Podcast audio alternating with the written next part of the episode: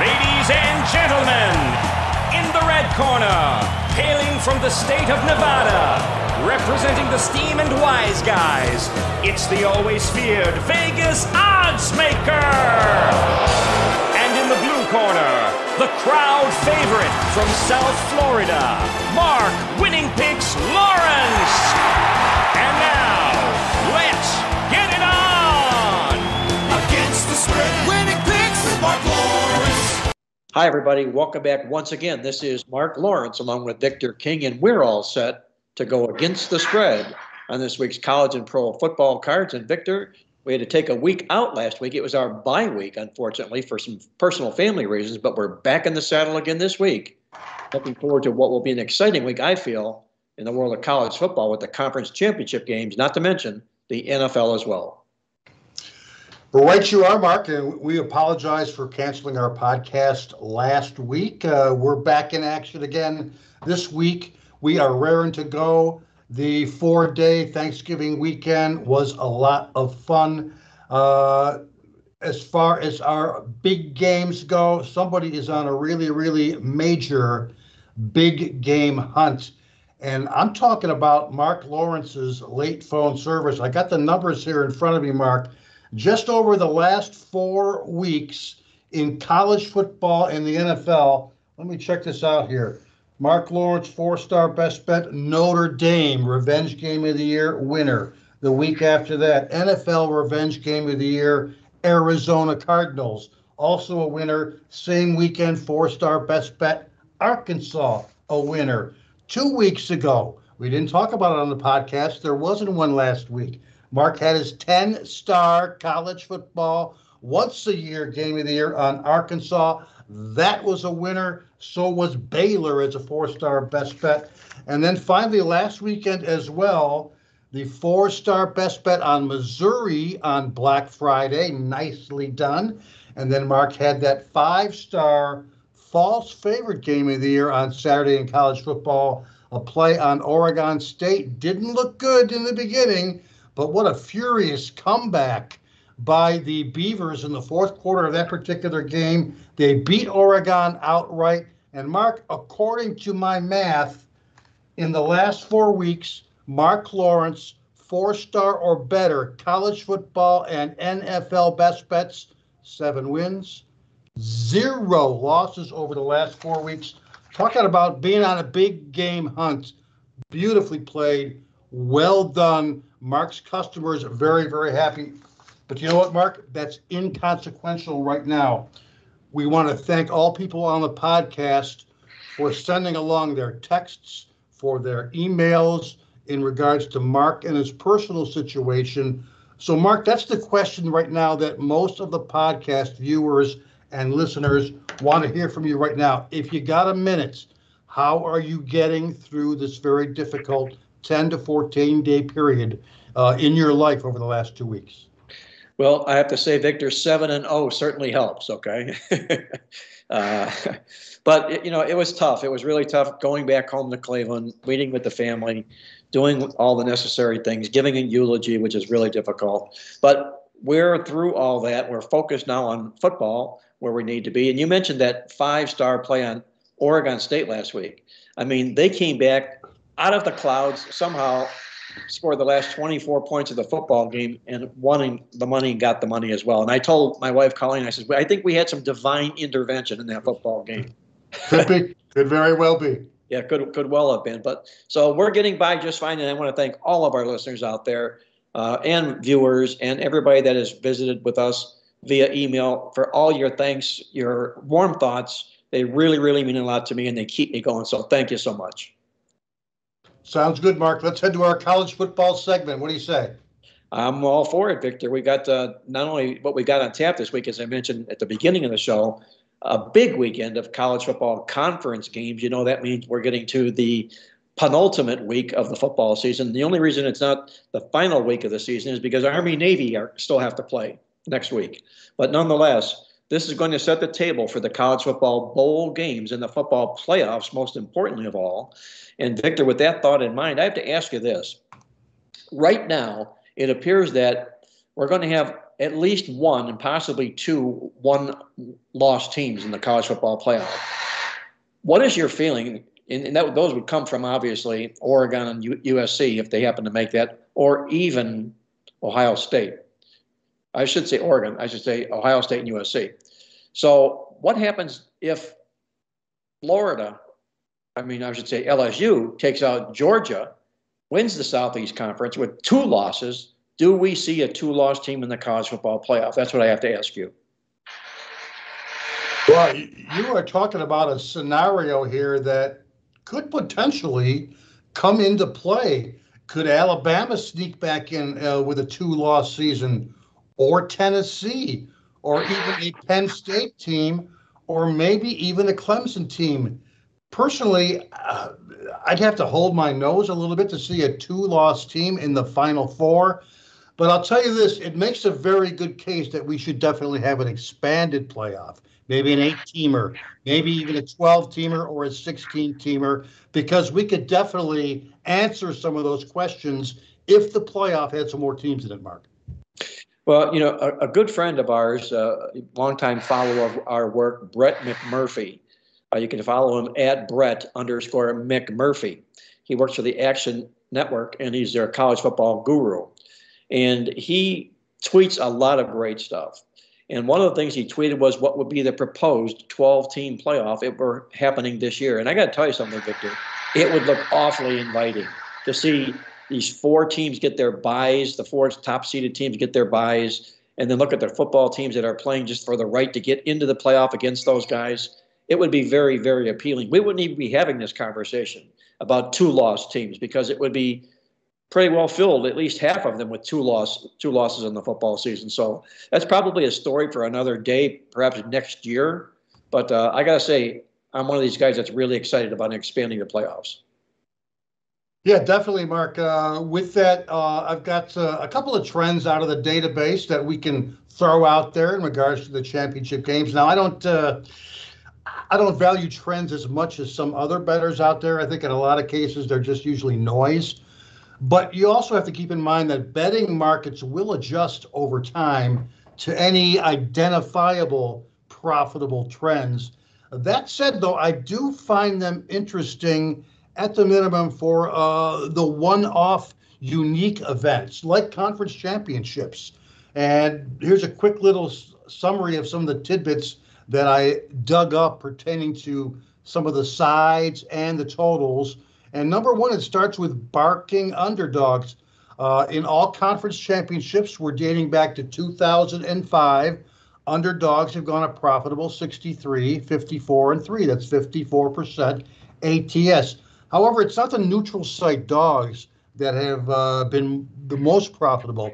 It's true home dogs or true road dogs who have performed much better at 24 and 14 ATS 63%. And in regards to perhaps conference specific trends, the MAC conference has seen their puppies cash at the highest rate of all conferences at 12, 4, and 1 ATS, while the ACC comes in at the lowest. Their dogs have only gone 7 and 10 ATS. Also, unranked underdogs have enjoyed quite a bit of success against ranked teams in those conference title games. They've gone 70% ATS in that same time period, 14 and 6. Uh, even more significant, they've covered by an average of more than 10 points per game. And this year, there are two of them that fit that mold. They are North Texas and Purdue. Uh, also, we don't want to overreact too much, Mark. You know, underdogs that failed to cover multiple games in a row have actually gone 82% against the spread in their conference championship. They have covered by a gaudy average of plus 11 points per game. That trend applies to, again, North Texas this week and finally North Carolina. And conversely, conference title favorites that have covered multiple games in a row have gone just 1 and 10 ATS against underdogs on multiple game ATS losing streaks. And this unfavorable 1 and 10 trend applies to Tulane this week in the AAC championship. And final, in regards to some of the totals, uh, since 2005, there has been conference championship games. There's been 60 overs. There's been 59 unders. Wow. We're basically split right down the middle. Uh, that's probably pretty much what you expect, especially with closing totals getting even more efficient later in the season. For what it's worth, the Mountain West and the Big 12 have been the best under results in conference championships.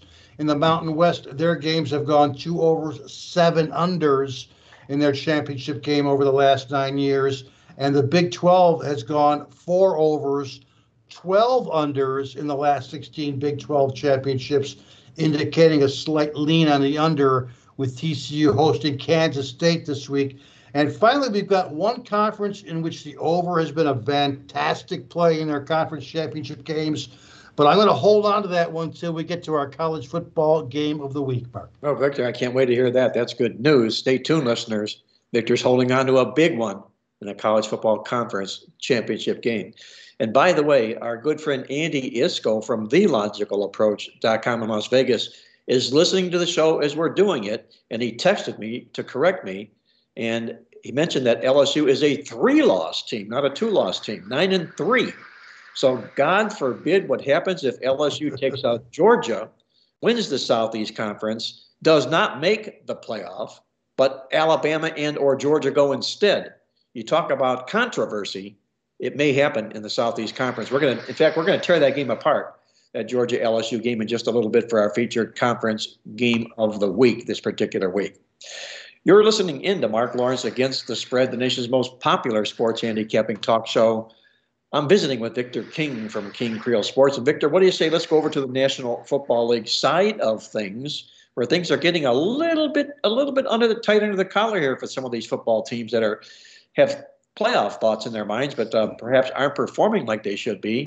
Uh, I'll talk about who's in and who's out right now, currently in the National Football League playoff race, but one thing that we do in this segment here, Victor, is we usually visit with our or a note from our good friend, uh, the Texas Tornado in Dallas, Texas, who reminds us each week of a most embarrassed team in the National Football League. And these are generally motivated football teams because they were red faced and embarrassed in their last football contest. I'm going to ask you, Victor. I looked up and down. It was a little tough for me, but I'm going to ask you who do you nominate for your most embarrassed team in the NFL this week? Well, our buddy Steve, the Texas Tornado, has nominated the Indianapolis Colts, who lost on Monday against the Pittsburgh Steelers. Uh, I don't think that's that particular game was as much of a surprise to some of the sharp bettors as one would normally think, given Mike Tomlin's great record as an underdog. Pittsburgh won that game outright on Monday night, what 24 to 17. But let me throw someone out, a team out there, and it is the Seattle Seahawks they were favored by more than a field goal at home against the Las Vegas Raiders in the Sunday late afternoon kickoffs. And the host Seahawks, they picked off Derek Carr on the very first play of the game and scored a touchdown in the first 20 seconds to take a 7 to 0 lead. But aside from that, they could not stop the Raiders on offense at all all game long. They gave up what 293 passing yards, 283 rushing yards. They got outstatted by more than 200 yards at home, 576 to 372. They allowed an embarrassing 86 yard rushing to TD to Josh Jacobs with four minutes left in overtime to lose the game outright. They fell to six and five straight up on the year. That's my most embarrassed team, Mark. Um, can, can you come up with any NFL teams who you think should be red faced this week? Well, I know of a team that absolutely should be red faced this week, Victor, and it's not based on what they did last week. It's based on their overall body of work the last two weeks. And simply put, hands down, there is no worse team in the National Football League these days than the Houston Texans. And the reason I say that is you go back and you look at them in the first half of their last two football games, they've been outscored 50 to nothing. In the first half of those football games, they were outyarded 533 to 37 yards. I said that right 533 to 37 yards. That's in a full half or that, a half and a half. Add, add them together here. That's a full game, 533 to 37 yards. In first downs, they've been out first down 33 to 4.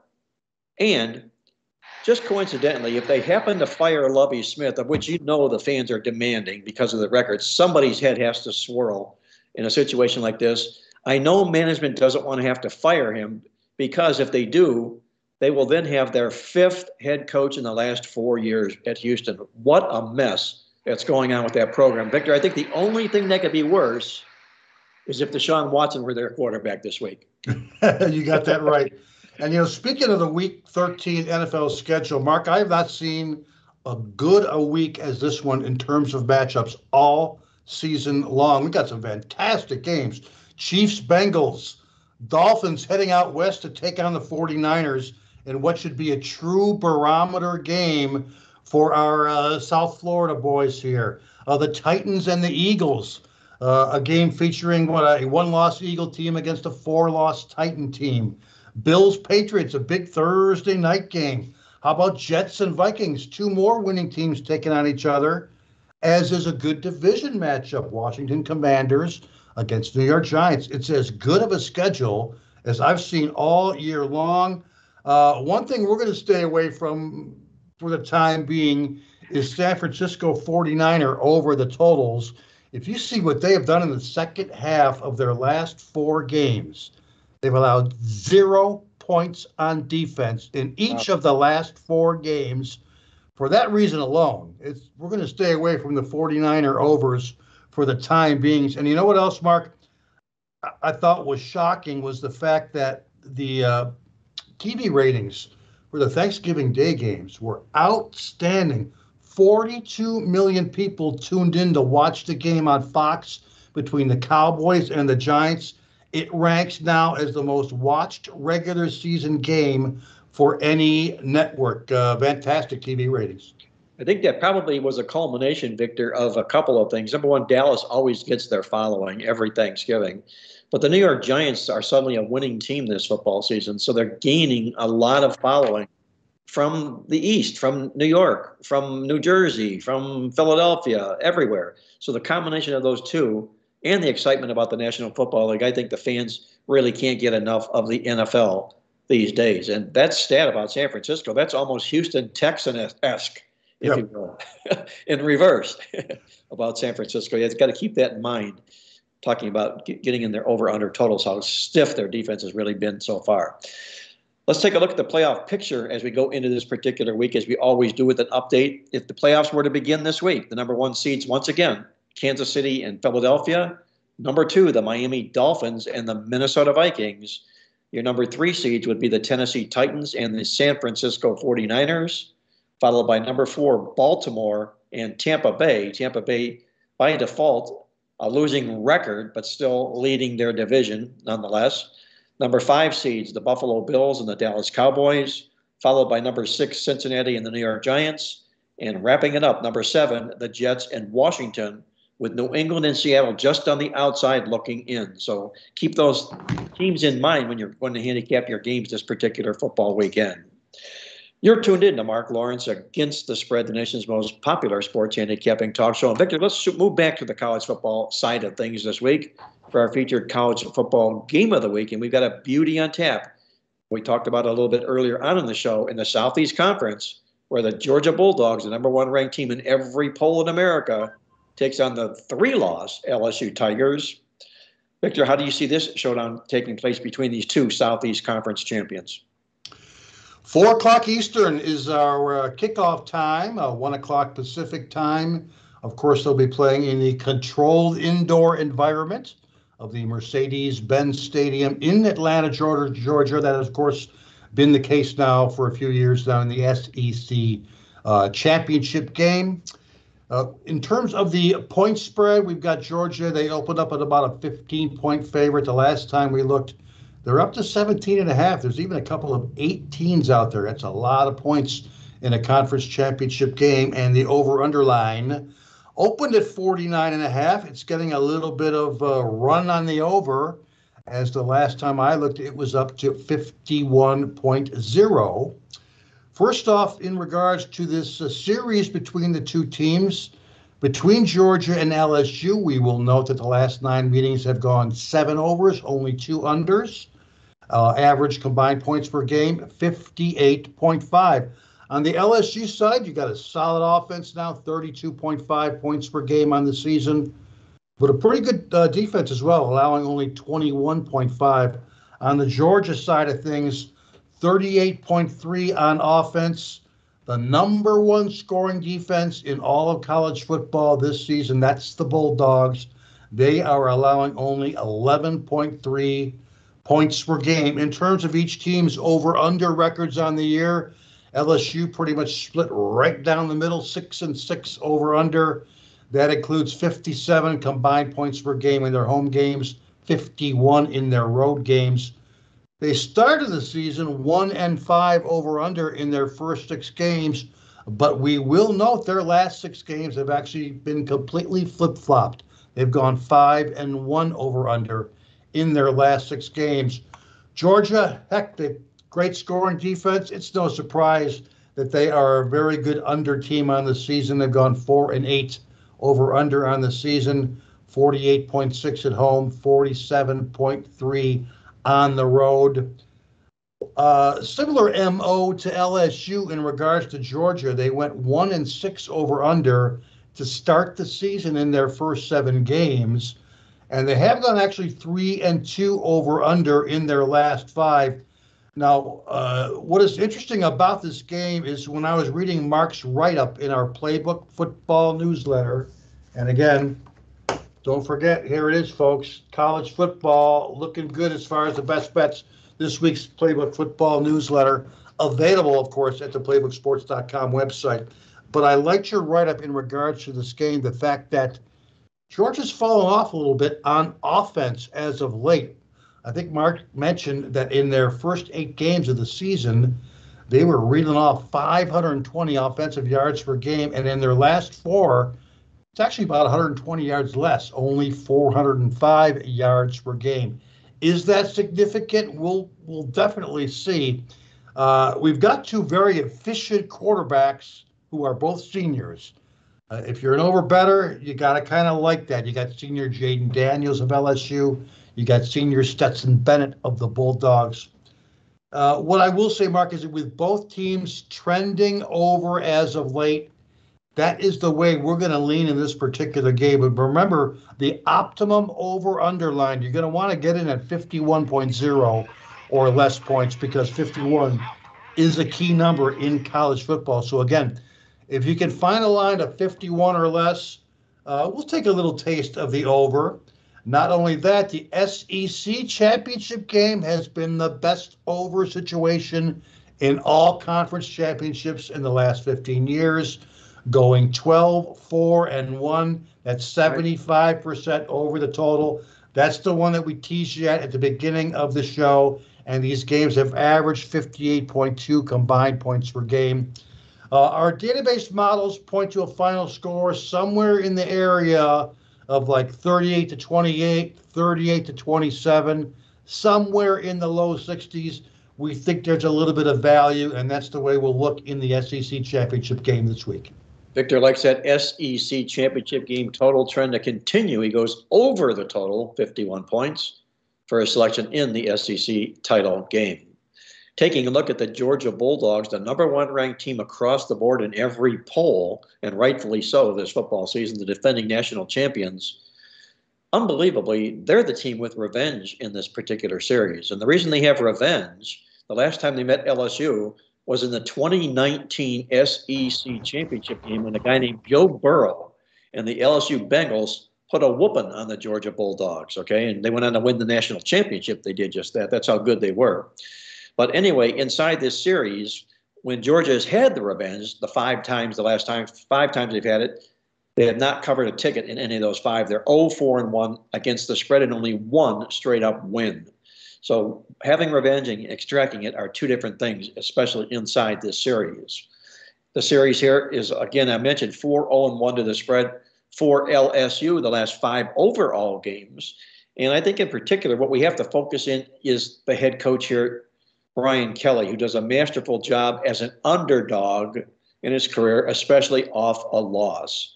He's 18 and 7 to the spread. The 25 times he's been an underdog when his teams are coming off losses.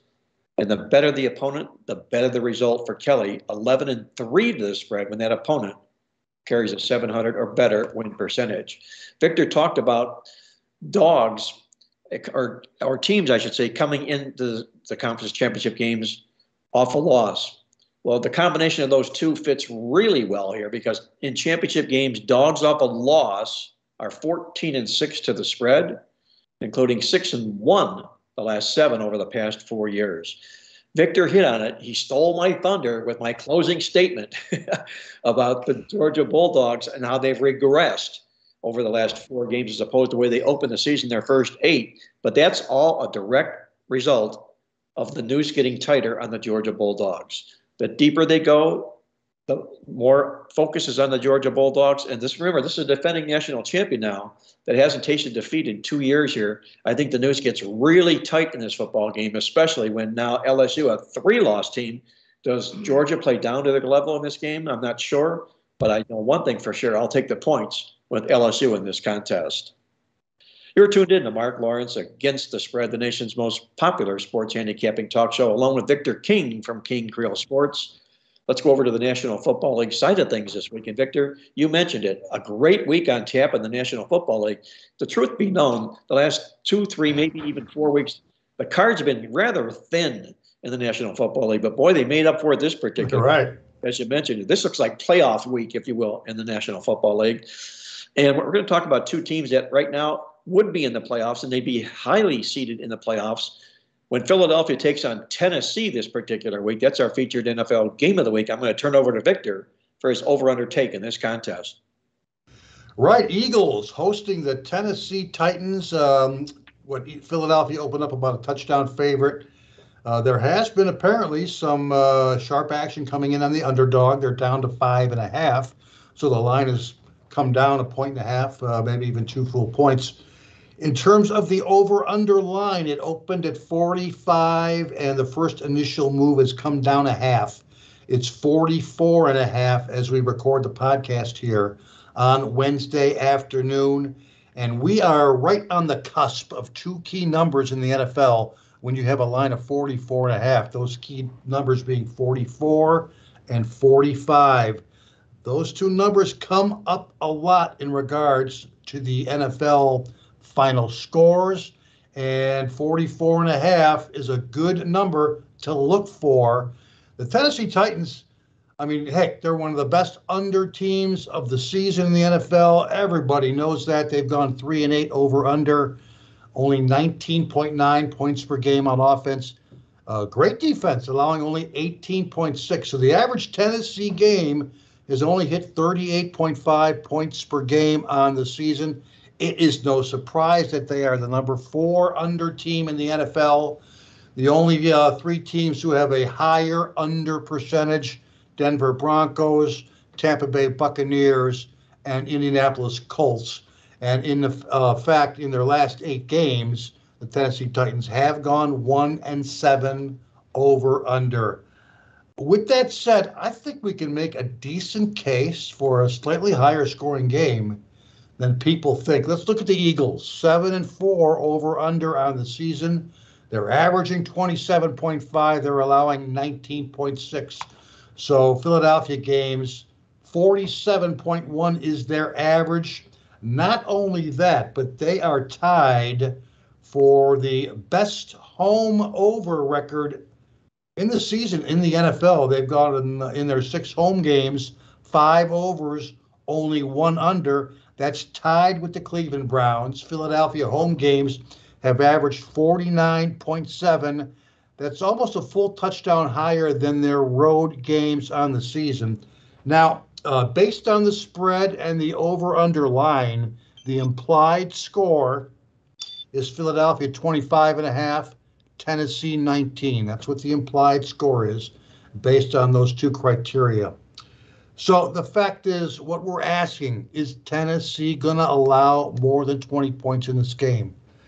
Well, I don't know. They have not allowed more than 20 in each of their last eight games with that stifling defense. However, what I will say is, after taking a look at our database, when Tennessee does allow more than 20 points in a game, they've gone 28 5 and 1 over under in the last five years. When Philadelphia does indeed score more than 20 points in a game, they've gone 15 and 3 to the over in the last two years. So again, you're asking yourself, will Philly eclipse 20 points in this game? I think they will. Again, they're averaging 27.5 on the season. Their implied uh, score is 25.5 in this particular game. Uh, not only that, but Tennessee, a great under team at home, a great under team as a favorite.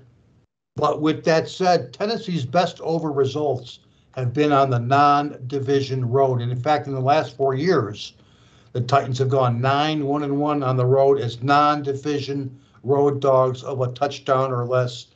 Uh, one more thing, Mark, from our rushing database. Philadelphia is ranked number two in rushing yards per game this season, 162.5. You see what they did in that Sunday night game against the Packers when they ran roughshod against Green Bay. Unbelievable numbers. 4.8 yards per rush on the season for the Eagles. With that said, Tennessee has an outstanding rush stuffing defense. They allow only 83 yards uh, per game on the ground this season, only 3.9 yards per rush. When inputting those stats into our database, Mark, I got a strong over number 17, 3, and 1 over under last eight years. Game four or greater, non division home favorites of less than 10 points, who rush for 4.8 or greater yards per carry. That's Philly, taking on any opponent who allows less than 4.0 yards per carry. That applies to the Tennessee Titans, who are allowing only 3.9. So, to fight the fact you got a great rush defense taking on a great rush offense, the database is saying play those games over the total. And not only that, but for that very same reason, Mark, we should see a lot of more uh, passing yards than expected in this game. After all, Tennessee has got a very, very susceptible passing defense. Cincinnati showed it last week. They're ranked second last in the league, right after the Minnesota Vikings, allowing 267 passing yards per game. Unexpected passing yards in this particular one. The clincher in non conference games so far this season, when an NFC team is favored at home against an AFC team, 11 overs, only three unders. That's a 79% over situation. And as long as we are at 44 and a half mark, we'll take a look at this game over the total. We got some good numbers behind us. Again, follow the line move. Make your move at anything under 45 points. Victor likes this total to go over the total, 44 and a half being the ideal number between the Eagles and the Titans when they kick off in what might be, who knows, a potential Super Bowl matchup. That remains to be seen, but at least the two teams we know are indeed playoff contenders. Take a look at the Philadelphia Eagles coming into the contest, and as Victor mentioned last week, they just ran the snot out of the football. 363 rushing yards their last game, 153 in the first quarter. That's unbelievable, the numbers they put up here. They're off of their highest scoring production of the season and their most yards gained this season in that effort last week. What Philadelphia isn't, though, is any good when they're coming off a point spread win and their opponents off a point spread loss. You merge those two together, Philadelphia's just one and eight to the spread the last nine times that, that collision has happened. Check out the Tennessee Titans coming in here. I think what works for them is their third ranked rush defense. They're allowing only 85 rushing yards a game here, which really kind of fits into what Philadelphia did last week. And if you believe in returning to the norm, probably won't do this week. They won't sniff 363 yards in this game, folks. I can guarantee you that, especially against this Tennessee rush defense. Uh, like Victor mentions, they're probably going to attack that Tennessee secondary as opposed to trying to pound the ball on the ground. My biggest concern for Tennessee, though, has been their inability to outgain opponents this season here. They've only won the stats in two of their 11 football games, but that's been their uh, MO all season long, if you will. They kind of get pushed around the field, but still find ways to win football games. Uh, the reason they do that is because of their head coach, Mike Vrabel, who's a terrific head coach. It, uh, the proof is in the pudding. Just check out their record and what they've been before he was a head coach and what he is right now. They're 4 0 to the spread. Tennessee is when both teams are coming off non division games. And the Titans don't figure to beat themselves in this football game. This is another Mike Vrabel trait. You take a look in their last eight football games, they've turned the ball over only five times have the Tennessee Titans. Are, you don't get these unexpected scores going against them here. What I like most about the game is Mike Vrabel, as I mentioned before. Off a loss in his career with the Titans, he has 15, 10, and 1 to the spread. He's also 7 and 2 straight up and 6 and 3 to the spread when he takes on an 800 or better opponent. That's what I said. The better the opponent, the better Mike Vrabel's Tennessee Titans are. 7 and 2 straight up six and three to the spread spread against 800 or better opponents, and six and one to the spread as a dog in this role. Give me the Tennessee Titans plus the points for my side in this football game. You're tuned in to Mark Lawrence against the spread, the nation's most popular sports handicapping talk show. And with that, let's talk about the Las Vegas for one of our favorite segments as we visit in with our good friend Andy Iskoe joining us from thelogicalapproach.com in Las Vegas. Andy, how is everything going for you and in Vegas these days? Well, Mark and Victor, uh, everything is going well, and I thought that was a brilliant analysis, both side and total, on that Philadelphia Tennessee game. A couple of things that I could just add uh, to further the analysis. Uh, Tennessee's losses this year, other than the blowout loss at Buffalo, uh, was a three-point loss uh, earlier in the year, a three-point overtime loss at Kansas City, and a four-point uh, loss last week at uh, Cincinnati. And the the brilliant thing that uh, I liked from uh, Victor was that record about uh, NFC home favorites, the 11 and three to the over. Consider that for the year, the league as a whole using the numbers that I use, which are the closing numbers at the uh, Westgate 78 overs, 100 unders, wow. and two pushes, which means that in a season in which the league is 22 net games under the total, Victor's got uh, a point there with a situation that is eight games net to the over. Good stuff, Andy. Yeah, real good stuff. There's Andy Iskoe from Las Vegas. That's why he's our guru. Great job, Andy. We love hearing stuff just like that. And I got to ask you, how are things going for you in Las Vegas these days? And uh, also, how much of that turkey did you actually eat or did you throw out last week? That's the over under we want to know, Andy. Uh, let's see. One full helping on Thanksgiving Day, two three quarters helpings on Friday and Saturday. Finish it off on Sunday. That makes it uh, two and a half plus whatever there was on Sunday. So we'll right, and, and then went into withdrawal, so I had to have it again on Tuesday after missing Monday. Oh my, there we go. life in Las Vegas, I guess, from somebody who really, really, really appreciates Thanksgiving Day, as we all do. Andy, let's take a look at those contests in Las Vegas. I know we missed last week's show, and I know our listeners would love to know what's the current update status going on with the th- major contests that are going on in Vegas this season. Well, first of all, there are a lot of things that we all have uh, uh, reasons to be thankful for. Uh, one reason I didn't want to be thankful for is that last week's NFL week uh, existed because it was not a good week after a really good season. But the good, the the, the positive aspect is that it is usually, and we see it in teams as well, after a bad week. You very often, more often than not, rebound with a good week. Now, as far as the contestants, I'll talk about uh, folks who had a bad week. Uh, in the Westgate consensus uh, last week. Uh, there were five top selections. Now, one of them did involve uh, the Bengals and the Titans, who played each other, so you had to get a 1 1 out of that. But the other three selections, the Seattle, uh, the Seahawks, the Chargers, and the Falcons, uh, comprise the balance of the top five. Uh, they all lost against the spread. So, one and four for the week brings the Westgate Super Contest uh, consensus through 12 weeks, two thirds of the season, to 33, 26, and 1. And that's a shade under 56 percent 55.8%, which is one of the weaker records we've seen over the last few years, especially as the field has grown uh, more sophisticated and larger. Uh, through uh, 12 weeks, there are two contestants tied at the top of the uh, Super Contest. Uh, it's hitting 70.8%. That's 42 and a half out of a possible 60 points. Another contestant is at 70% two more at 67.5%, and the contest pays down to uh, 30 places in ties.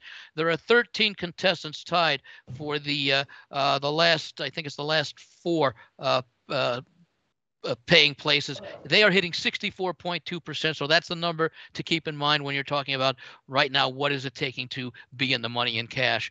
Of course, in the Super Contest Gold, the $5,000 winner take all, there's only going to be one winner, and that person will take home a total of $400,000 with 80 entries. There's one contestant with a quote unquote even the two thirds of the way through the season, a three and a half game lead 43 out of a possible 60 points. That's 71.7%, and that's good enough for a lead over one contestant at 65.8%, three and a half points back. Uh, finally, for this part of the contest, uh, before we get to Circa, the Golden Nugget, which is the contest that combines college and pro. And of course, over the next few weeks, it's going to be mostly pro football selections as we wind up the college, the large part of the college season with the uh, conference championship games this weekend.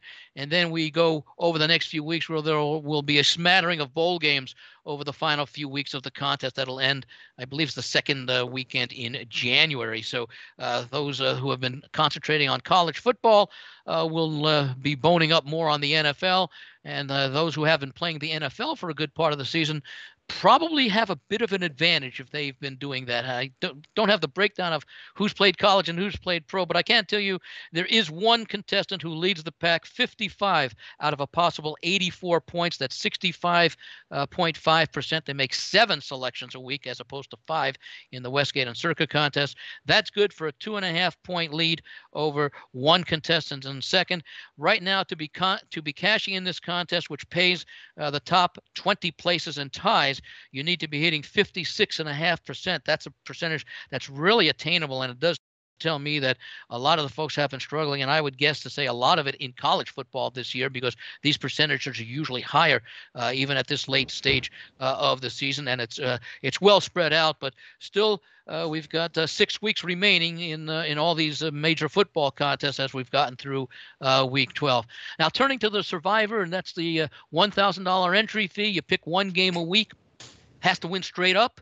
Uh, you cannot use a team more than once. Thanksgiving week is one of two weeks during the season uh, that is split into two components. Christmas uh, weekend will be the next, so there'll be 20 weeks over the 18 week NFL season.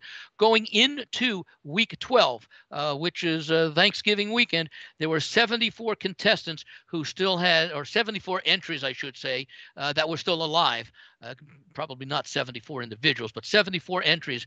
On Thursday, uh, the uh, uh the contest you had to make a selection on one of those six teams that played Thanksgiving Day. Three uh, three of them advanced. Three of the four teams that were picked the Bills, Cowboys, and Vikings all won. So 71 contestants out of the 74 advanced. Three were eliminated uh, with the Patriots, uh, who, of course, lost to Minnesota. And, of course, with four teams being selected, we knew that at least one uh, team was going to lose. So we'd have some uh, eliminated. And then on the Sunday, Monday, the second part of this week, uh, which is actually week 13 for the contest, which is the end of week 12 for uh, the NFL schedule. Uh, five teams were picked Dolphins, Jets, 49ers, Commanders, and Chiefs. All five of those won their game straight up on uh, Sunday. Uh, that meant the 71 who survived Thursday also survived uh, the end of the week. Entries remaining 71, that's 1.16% over over 90 almost 99% of the entries have been eliminated. And this compares to last year where actually last year there were only 0.69% remaining after Thanksgiving week. If you remember Dallas which was a popular pick last year lost at home on right. Thanksgiving Day, and uh, there were 4,080 entries. Only 28 remained uh, alive. So after all year having great domination compared to last year, last year is actually now outperforming this year. Both uh, well in terms of percentage. However, 71 remain alive because of the larger field. Only 28 alive last year, and of course last year we ended up with five people going the full 20 contest weeks. Perfect. Uh, still don't know if uh, 71 will do it this year, but certainly compared to last year, they're in good position to do so now. That's uh, really a nice, stunning number, Andy, uh, because of uh, what had happened early on in the Survivor contest, with so many people dumping early on in the contest, and the pool getting just drastically cut back early on. Now, suddenly, last year is outpacing this year. It's rather stunning. I guess that's what happens when Dallas loses on Thanksgiving Day. And when they win on Thanksgiving Day this year. Because Exactly. they were, uh, you know, you had the Lions who were playing well, and they gave Buffalo a uh, run. I I was surprised that, well, maybe not all that that uh, uh, that we saw that distribution. I think uh, go back and see just as a moment. Uh, yeah, the Bills were the most popular shot, uh, selection. I was surprised it was that big of a margin over the uh, uh, the Cowboys, who were playing the Giants and whom they had beaten earlier in the year. And the Giants uh, were not in the best of form coming into that game, but uh, did well enough to cover the spread at the very end. But it's going to be an exciting final six weeks, actually five five league weeks. Um, and six contest weeks because you've got the uh, Christmas Eve, Thursday and Christmas Eve, and uh, thir- I think it's Thursday, and I think there may be a game on Friday. I don't recall. But then you've got, I think, uh, uh, maybe it's Thursday and Saturday, which is the bulk of the schedule, and I think there are, are three games on Sunday and maybe one on Monday or something. So it'll be interesting to see how that plays out as we near the end of the contest. Yeah, especially with people having used their Buffalo and Dallas bullets this Thanksgiving weekend, they won't have them come Christmas. So Which It will brings up an interesting point. And if you go on the Circa website, they will actually show you what the distribution is of the contests who still remain. So you can actually go in there if you if you're curious enough and want to, you can see who still has Buffalo alive, who still has Dallas, Kansas City alive, or what teams the remaining contestants have, and for them to make it through the 20 weeks. Uh, be interesting to see which six of those cont- which which six teams those contestants have. As I say, I don't know if the gaming commission allows it, but it'd be interesting because you have the ability to do that analysis, that handicapping of the remaining field, that they could put up.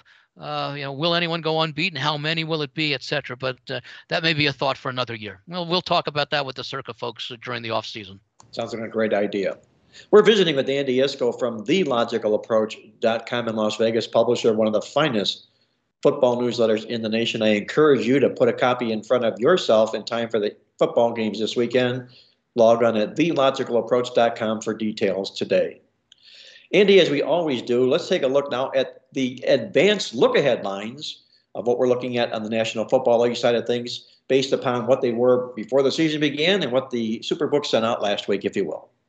Yeah, actually, there are three time frames, well, four time frames, I guess, technically.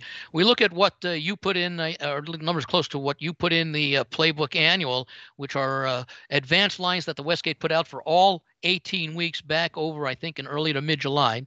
Right. Then we uh, then the, the second point is the 10 day advance line, Tuesday before the week preceding these games, meaning that uh, the lines that I'll mention will have been put out uh, a week ago, uh, the other day, Tuesday, which was before the playing of the Thanksgiving Day and Thanksgiving week games, then the reposted lines late Sunday afternoon, and any significant movement. So uh, the first one I'll look at is the Bills and Patriots. Over the summer, the Bills were th- only a three point road favorite at New England, despite the fact that. Uh, uh, d- despite the fact that the Patriots were expected to really struggle and the Bills were expected to be the dominating team in the NFL. Um, Bills Bills have not been as dominating as they were early, but the Patriots have played better than expected. Yet the uh, two-week advance line or the 10-day advance line, Bills favored by five. And after Sunday's action, they actually were reopened at five and a half. But as we recorded this podcast uh, Wednesday afternoon, Bills down to three and a half point road favorite. So really not much different from where they were back in the summer, despite despite the fact that they were higher just a few days ago. Uh, Pittsburgh, a two and a half point road favorite at Atlanta over the summer. The advance line uh, had the favorites change slightly with the Falcons a one point favorite. They opened a one point favorite, but the money early this week has come in and flipped it. Pittsburgh now a two point road favorite. This next one is a little bit interesting, but also understandable. Over the summer, there was a lot of hype about the Denver Broncos being one of the teams to keep an eye on.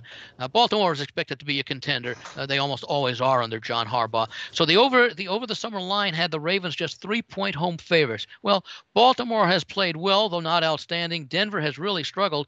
So the 10 day advance line had the Ravens up from three still to six and a half. It was reposted at seven and a half, and uh, currently money has come in on the Ravens. They are a nine-point home favorite over a team that uh, I Victor knows the exact numbers, but Denver games average somewhere in the uh, what low to mid 30s. Right, uh, 34.5. Yeah, and that's now 12 games in or 11 games into the season.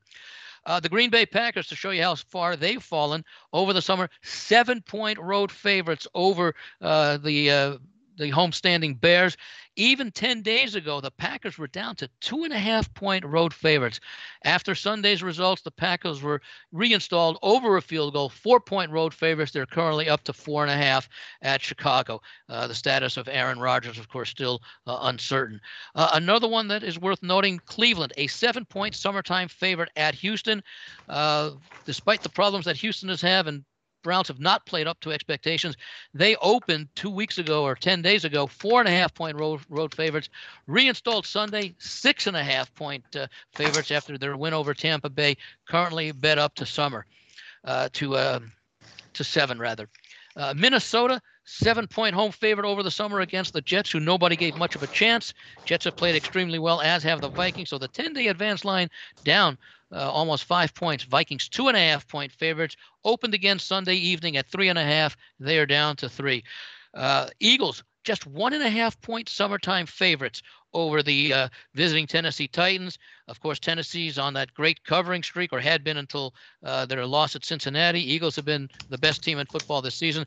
Eagles opened up a seven point 10 day advance favorite, reopened at six and a half, and for many reasons I imagine that you and Victor discussed, they are currently five and a half.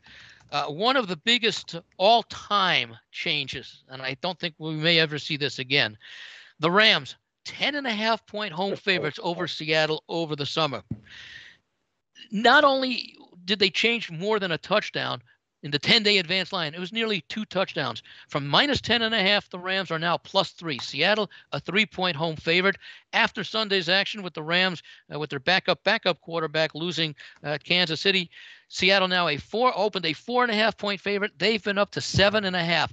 I don't know that we will ever again see an 18 point difference between a team, uh, their line over the summer, and where they are as we approach game day. But that is uh, pretty astounding. Just a couple of others. Raiders open pick over the summer. Chargers three on the 10 day advance line then two and a half on the repost, down to one and a half. And the Sunday night game, Dallas, another significant move, three at home over Indianapolis over the summer. Colts expected to be an AFC South contender. On the uh, 10 day advance line, Cowboys nine and a half, reposted at nine and a half, and uh, currently up to 11. So a lot of movement, as we would expect, a lot of movement between the summertime line and the 10 day advance line, you know, 12 weeks into the season, but also considerable movement between the 10 day advance line to where we are now with just one game having been played for all those teams in between the 10 day line and the current line.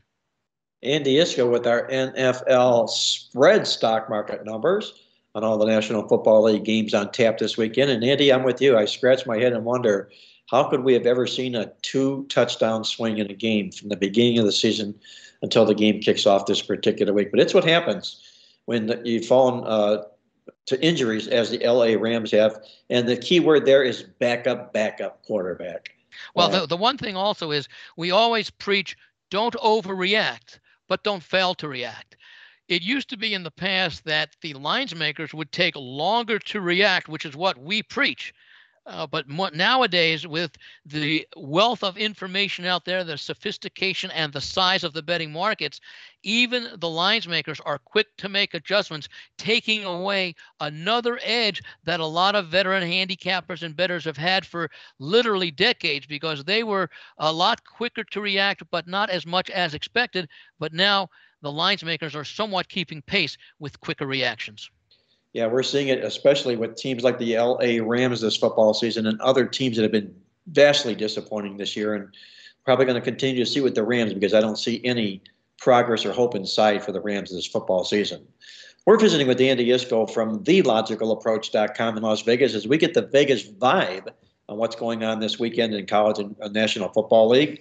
And Andy, before we let you go, I know our listeners love to know what you're looking at for your complimentary play this week.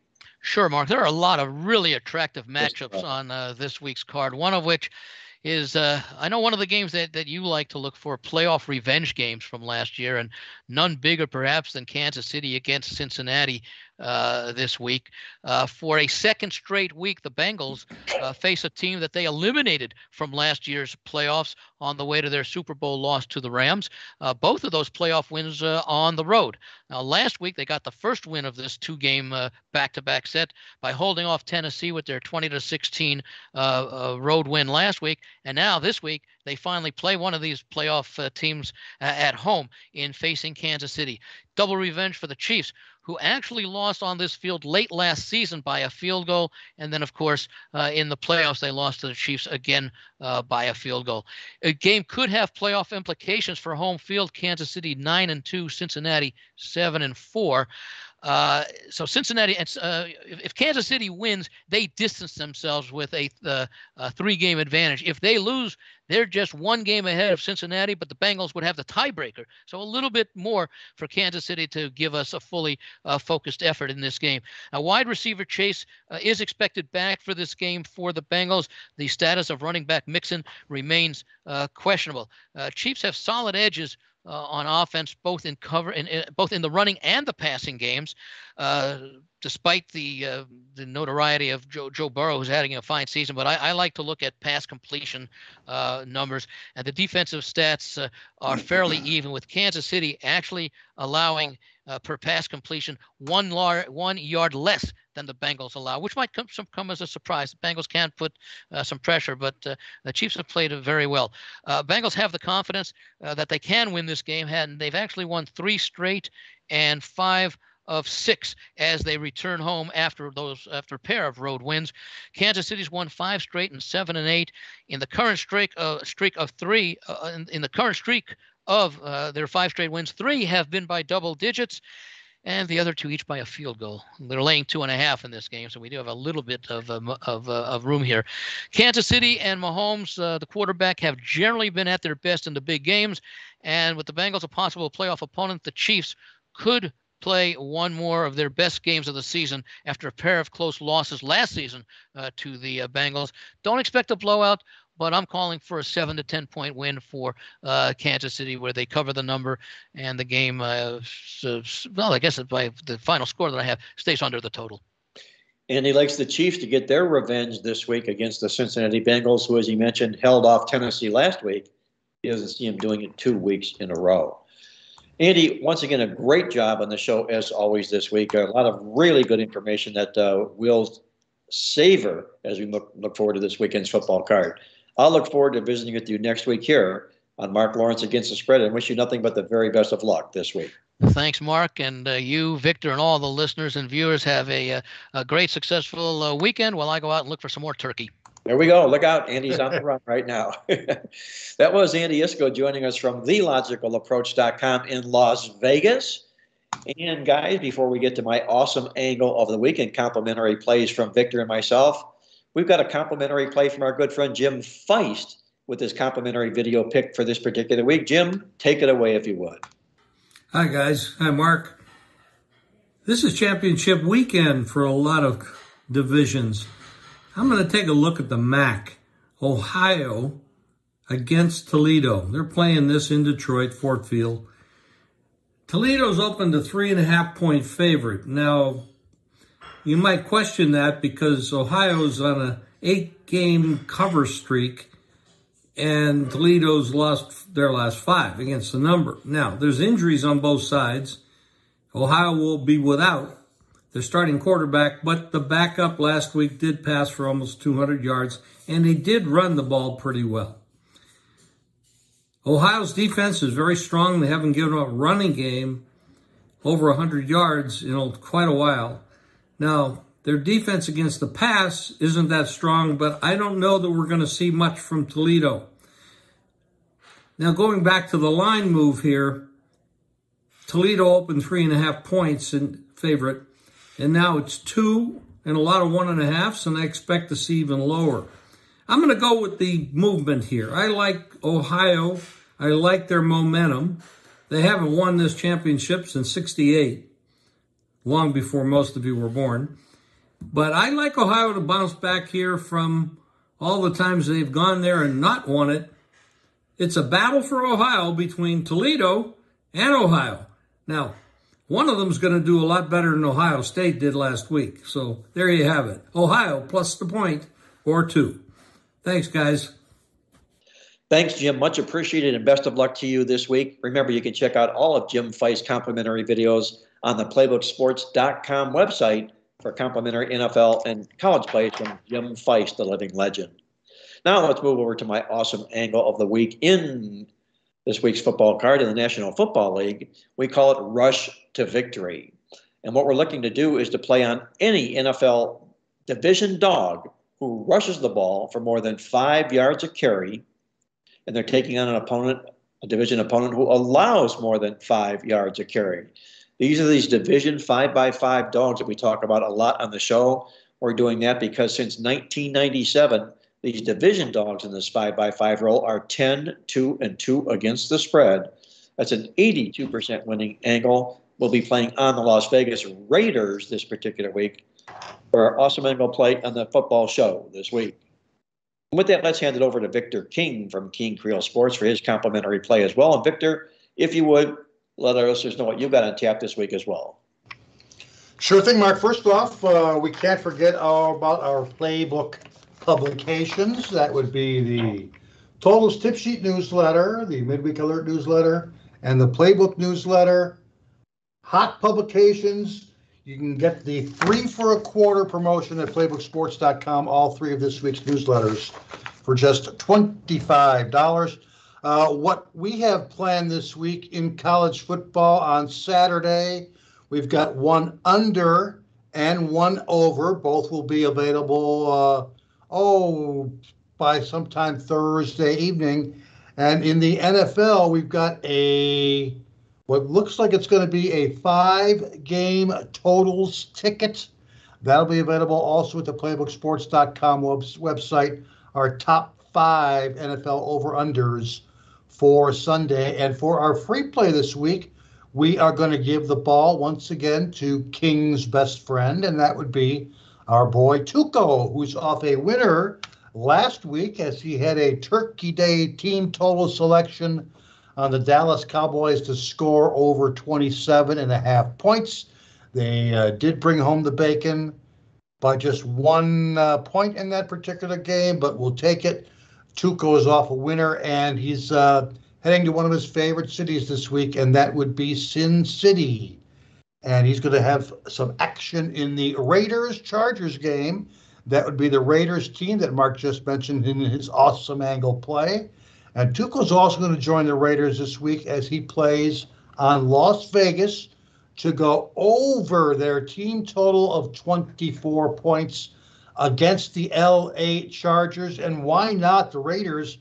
As we mentioned at the top of the show, they're off their best offensive performance of the entire season 576 yards last week, 40 points against the Seahawks. And they will be back at home in the friendly confines of Allegiant Stadium, where they have already averaged 28.3 points per game on the season. And not only that, but at home against all conference foes in the last two years, these games have gone 12 overs and only two unders. And you know, Mark, not only that, but uh, Vegas is a very favorable matchup this week as they will be facing a bottom six defense in the Chargers, a team that's already allowing 28.0 points per game on the season. And not only that, but big time rushing advantage for the Raiders in this game. They average 5.2 yards per rush.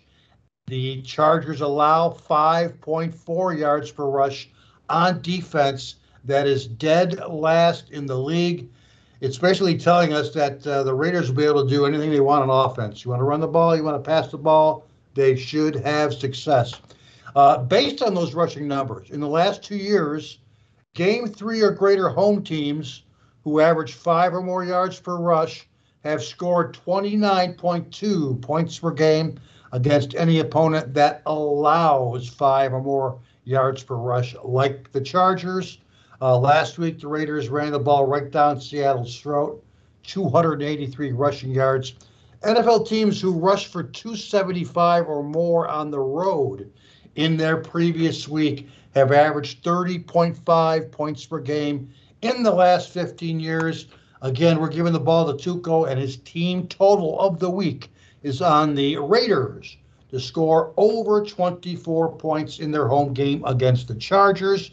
Uh, with that said, we'll throw it back to Mark. And Mark, the way that you have been taking no prisoners with these four star best bets over the last four weeks, it could very well be a December to remember, huh? Well, it could well be a December to remember, Victor. Thanks for the lead in there. Before I get to that, I want to run this one by you here, and I'm sure you came across this somewhere, but I have to figure the bad beat of the season in the National Football League occurred last week on the Miami Dolphin team total. It was 30 and a half, the Dolphins team total in their football game last week against Houston. They led 30 to nothing at the half. They ended up winning 30 to 15. They didn't score a point in the second half. You're sitting there with the total over 30 and a half. You've got 30 at the half. You're figuring, how, where am I going to dinner tonight? Uh, you know, what am I going to spend this money? and all of a sudden, it's uh oh refund time. That had to be a bad, bad beat. I don't know if you were involved in it or you saw that, but I want to pass that on. No, I didn't want any action in that game whatsoever, and with good reason, Mark. It's a very, very good point. This is what you get when you run into a 14 point, uh, two touchdown home favorite in regards to game flow or game script. In this scenario, the double digit favorite is usually up by double digits at half they try to shorten that game in the second half, make it go as fast as possible with all the running plays that Miami ran in the second half of that particular game. Uh, I can I can see that it was definitely a bad beat, but it was probably a smart play not to play the Dolphins over their team total, given the fact that they would have a very slow game script in the second half. But when they pulled all the starters midway through the third quarter, you had to think, uh oh, what's going to happen here? How, how, how ugly can this turn out? And it certainly turned out ugly. Good point on your part, though, about big favorites going over team totals. Yep. Very good. Okay, Victor, you mentioned about what's on tap for December here. It couldn't be a better time of the year for yours truly right now. Not only are we on this great 7 0 run on our big 4, 5, and 10 star plays of late here, it's double 10 star December from our preferred picks executive late phone football service. And last year, if you were with me, you remember the Sports Monitor documented it all. We went 10, or we, sorry, we went 16 and 3 on all of our football plays throughout the month of December. That was probably the best month we've ever had 16 and 3 in December. It included our 10 star NFL, our 10 star college bowl, our 5 star college bowl.